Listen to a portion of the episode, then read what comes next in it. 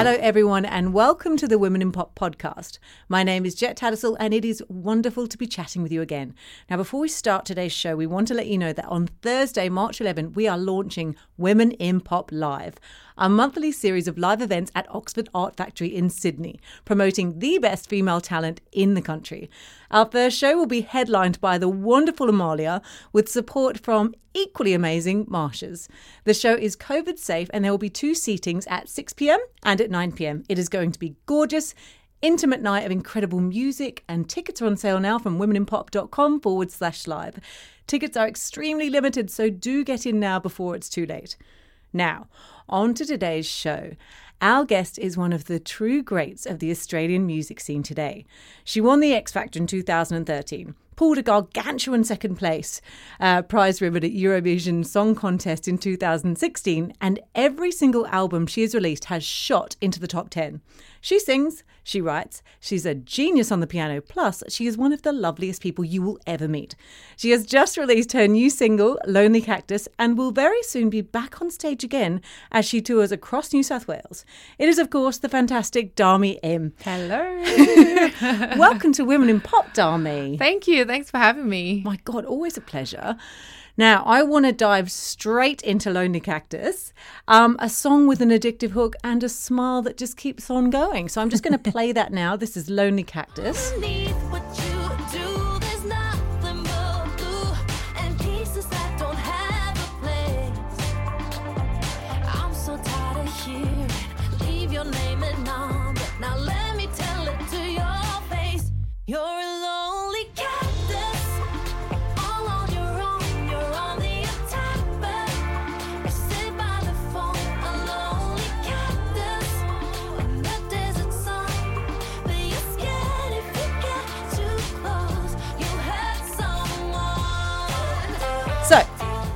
Amazing song. I'm dancing. We danced. Can you explain to me how this song creatively came together? Well, so it was in the middle of 2020 and I had a lot of time at home, like many of us, and I became very, very obsessed with cacti.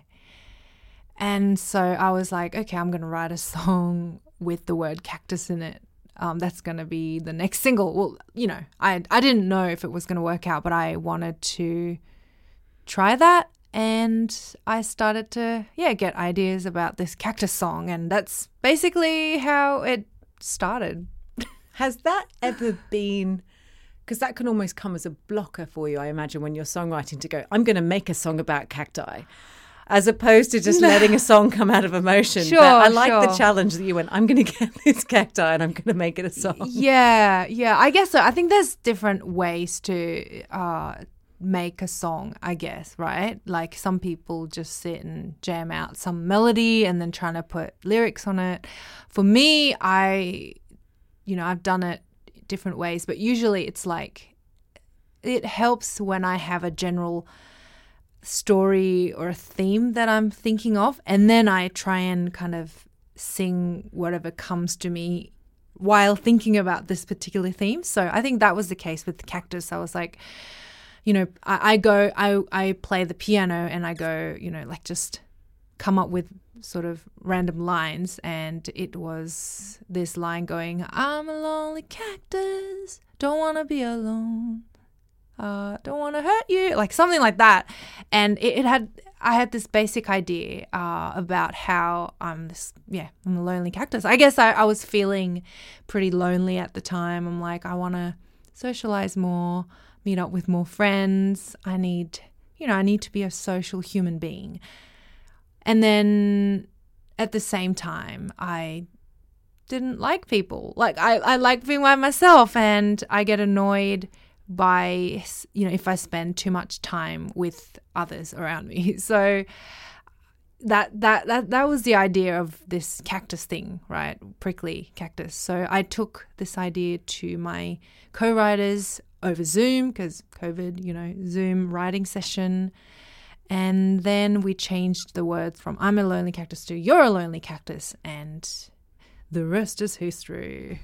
Beautiful. And I love this idea and this this point that you made about taking an object or a theme and just running with it and see, I guess, the imagery that comes up to you from something as a cactus. I mean, obviously, your last release, beautiful, Paper Dragons. Like, again, the same kind of thing. And you had this object, and it gives the listener, it gives them a chance to make it their own as well, while at the same time being a song that's very personal to you. Yeah, I just want my songs to have titles that are really memorable. And I think it's because I have a bad memory. Like, if it was more of a kind of generic title, like love, or I don't know, everything sounds generic to me, and unless it's got that real picturesque kind of, I don't know, how would you describe, like Paper Dragon, Lonely Cactus, like when it's visual. Yeah, something very visual, then I go, oh yeah, I like that, you know?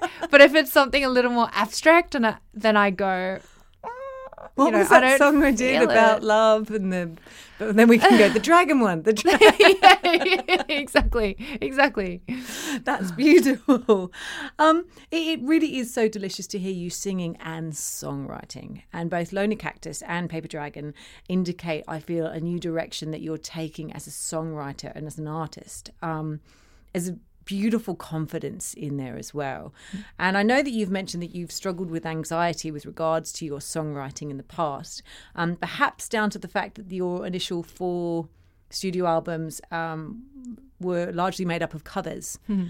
And so maybe because you weren't given a chance, do you think you thought, oh, maybe I shouldn't do this? Like, where have you found your voice recently? I think it's both the years of experience. I needed to have more experience finding that confidence to write, I guess, and also circumstance, because when I released my 2nd album, that was an originals album, and then after that the record label at the time wanted me to do covers because they thought it was easier to market and to sell. So, I didn't really have a choice to say, oh, I want to do my own songs. I was sort of like, all right, well, that's what I got to do. If I want to, if I don't want to go to war with them. So I did that for a couple of albums. But yeah, I knew, I needed to get back to my own music and my songs. And I guess the time came after those 2 albums, once, I left the label and I found my voice, I found my confidence to then go, okay, I'm really going to do this. And even in that circumstance where I was free to do whatever I like to do, like, it took a lot of effort and time and, strength to then have the confidence to go with my own songs and be like, okay, this is good enough and I can do this. More than good enough. Absolutely more. Now, I want to shift the tone just a little bit and pull it down a touch. I'm going to play now Crying Underwater, which is a song very much from the heart. We'll just play that now. Swimming upstream like I'm trapped in this ocean, trying to find my way back home.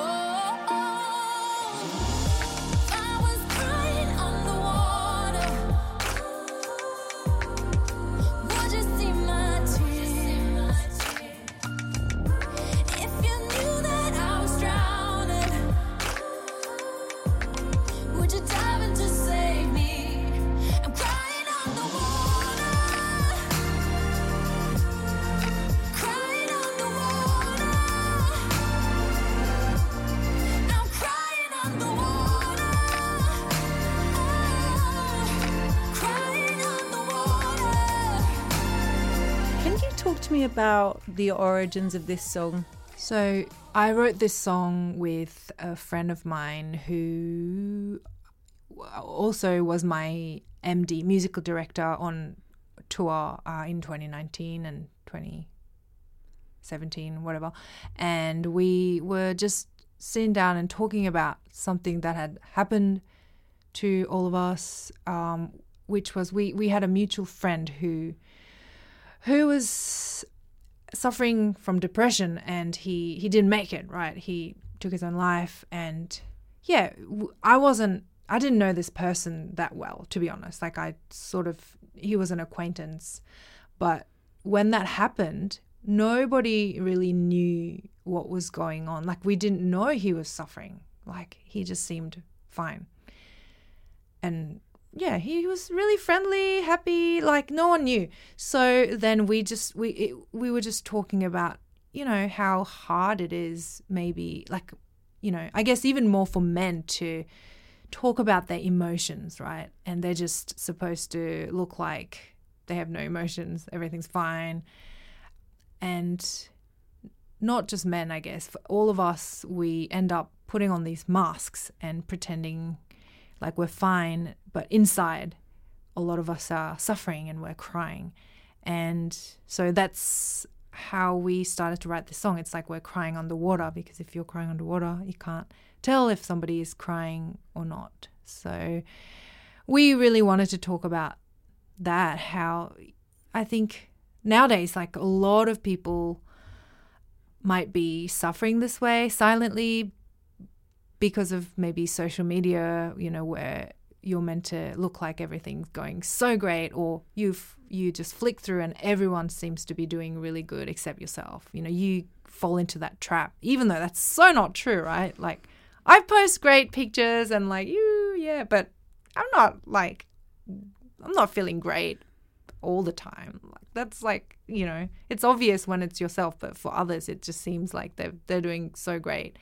So yeah, that's we decided to write a song about it, and hoping that, you know, it might make other people feel seen and maybe less alone in that way.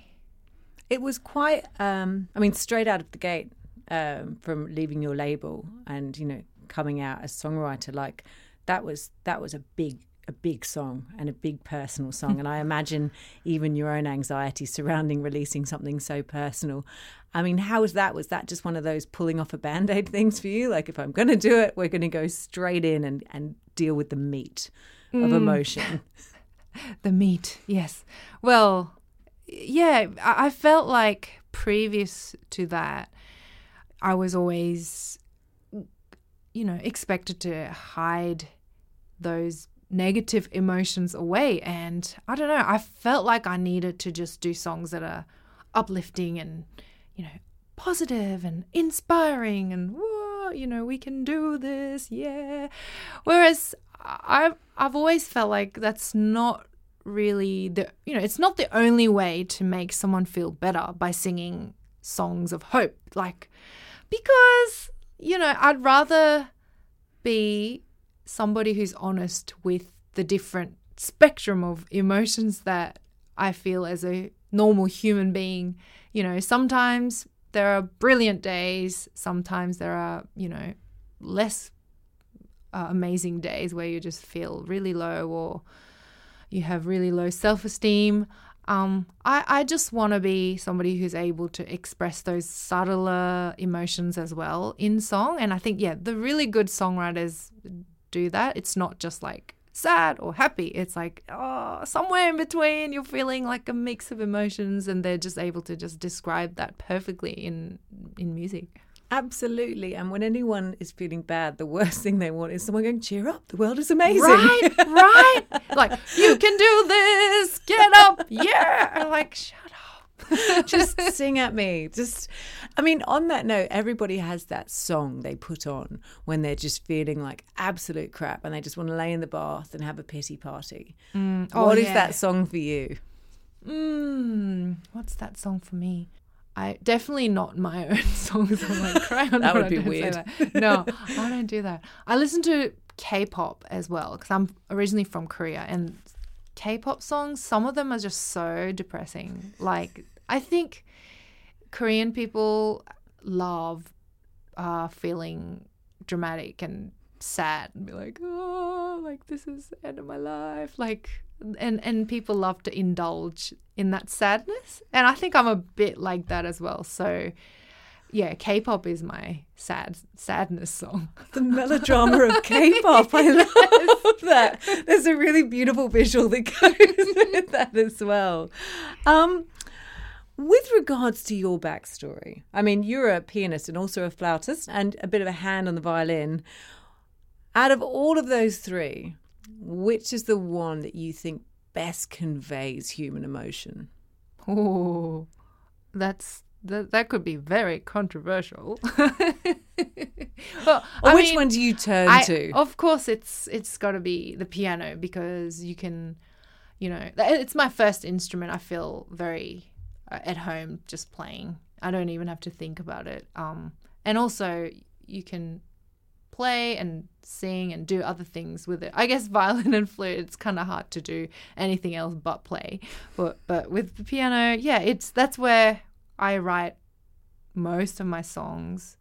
And yeah, it's just, I feel really comfortable behind a piano. I'm almost hiding behind it as well. Mm. It gives you a bit of a prop. Yeah. With regards to your songwriting, what was that initial spark that made you want to do it, or made you want to perform? Like, where did that desire to make your own music come from?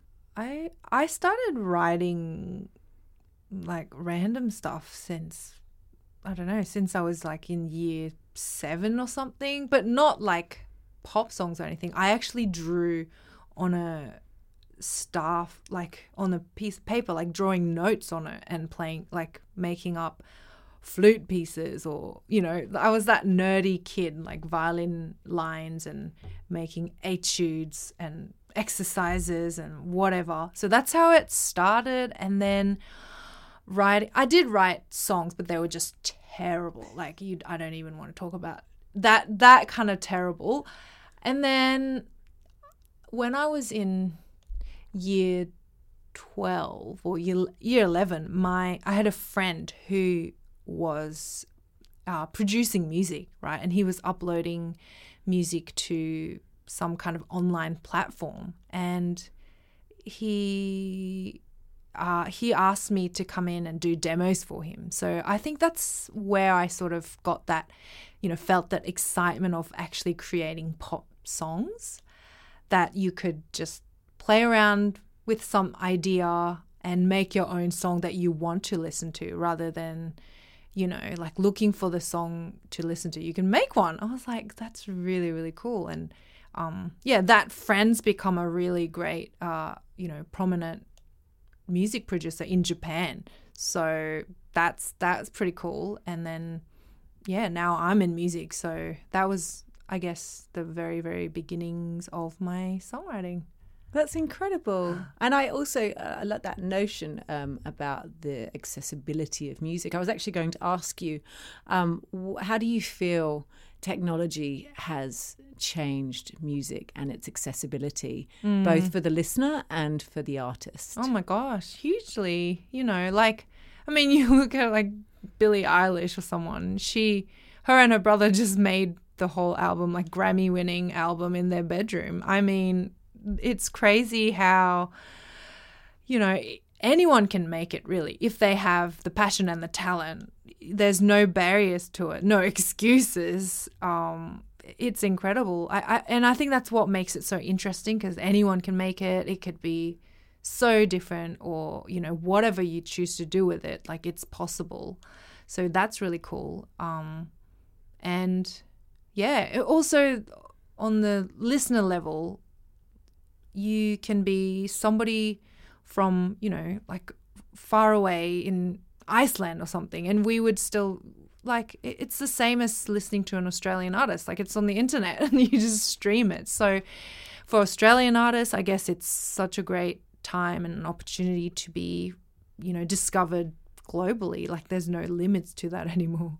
Beautiful. There's a real ownership to it as well, isn't it? Like, oh, I heard this link and sending it round, and it's a different vibe entirely.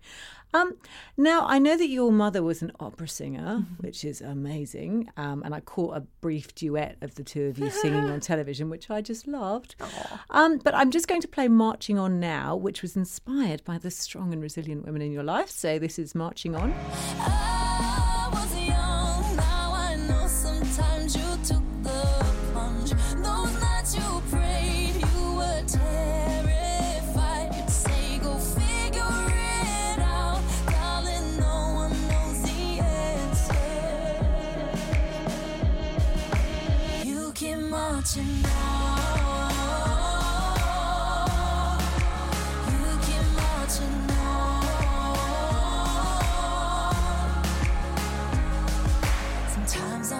And so this one was inspired by the strong and resilient women. I'm imagining mum and grandmas in there. Mm-hmm. How did they impact your life and the trajectory that you then took to land where you are today? How was that support network of strong women?